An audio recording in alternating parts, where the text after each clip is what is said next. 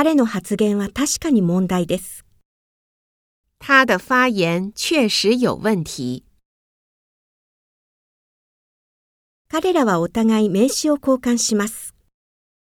他们互相交换名片。明日は面接をしに行きます。明天去面试。来週私は一日休みをもらうつもりです。下个星期我打算请一天假。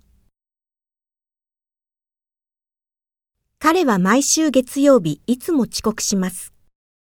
他每个星期一总是迟到。私たちは毎月20日に給料を受け取ります。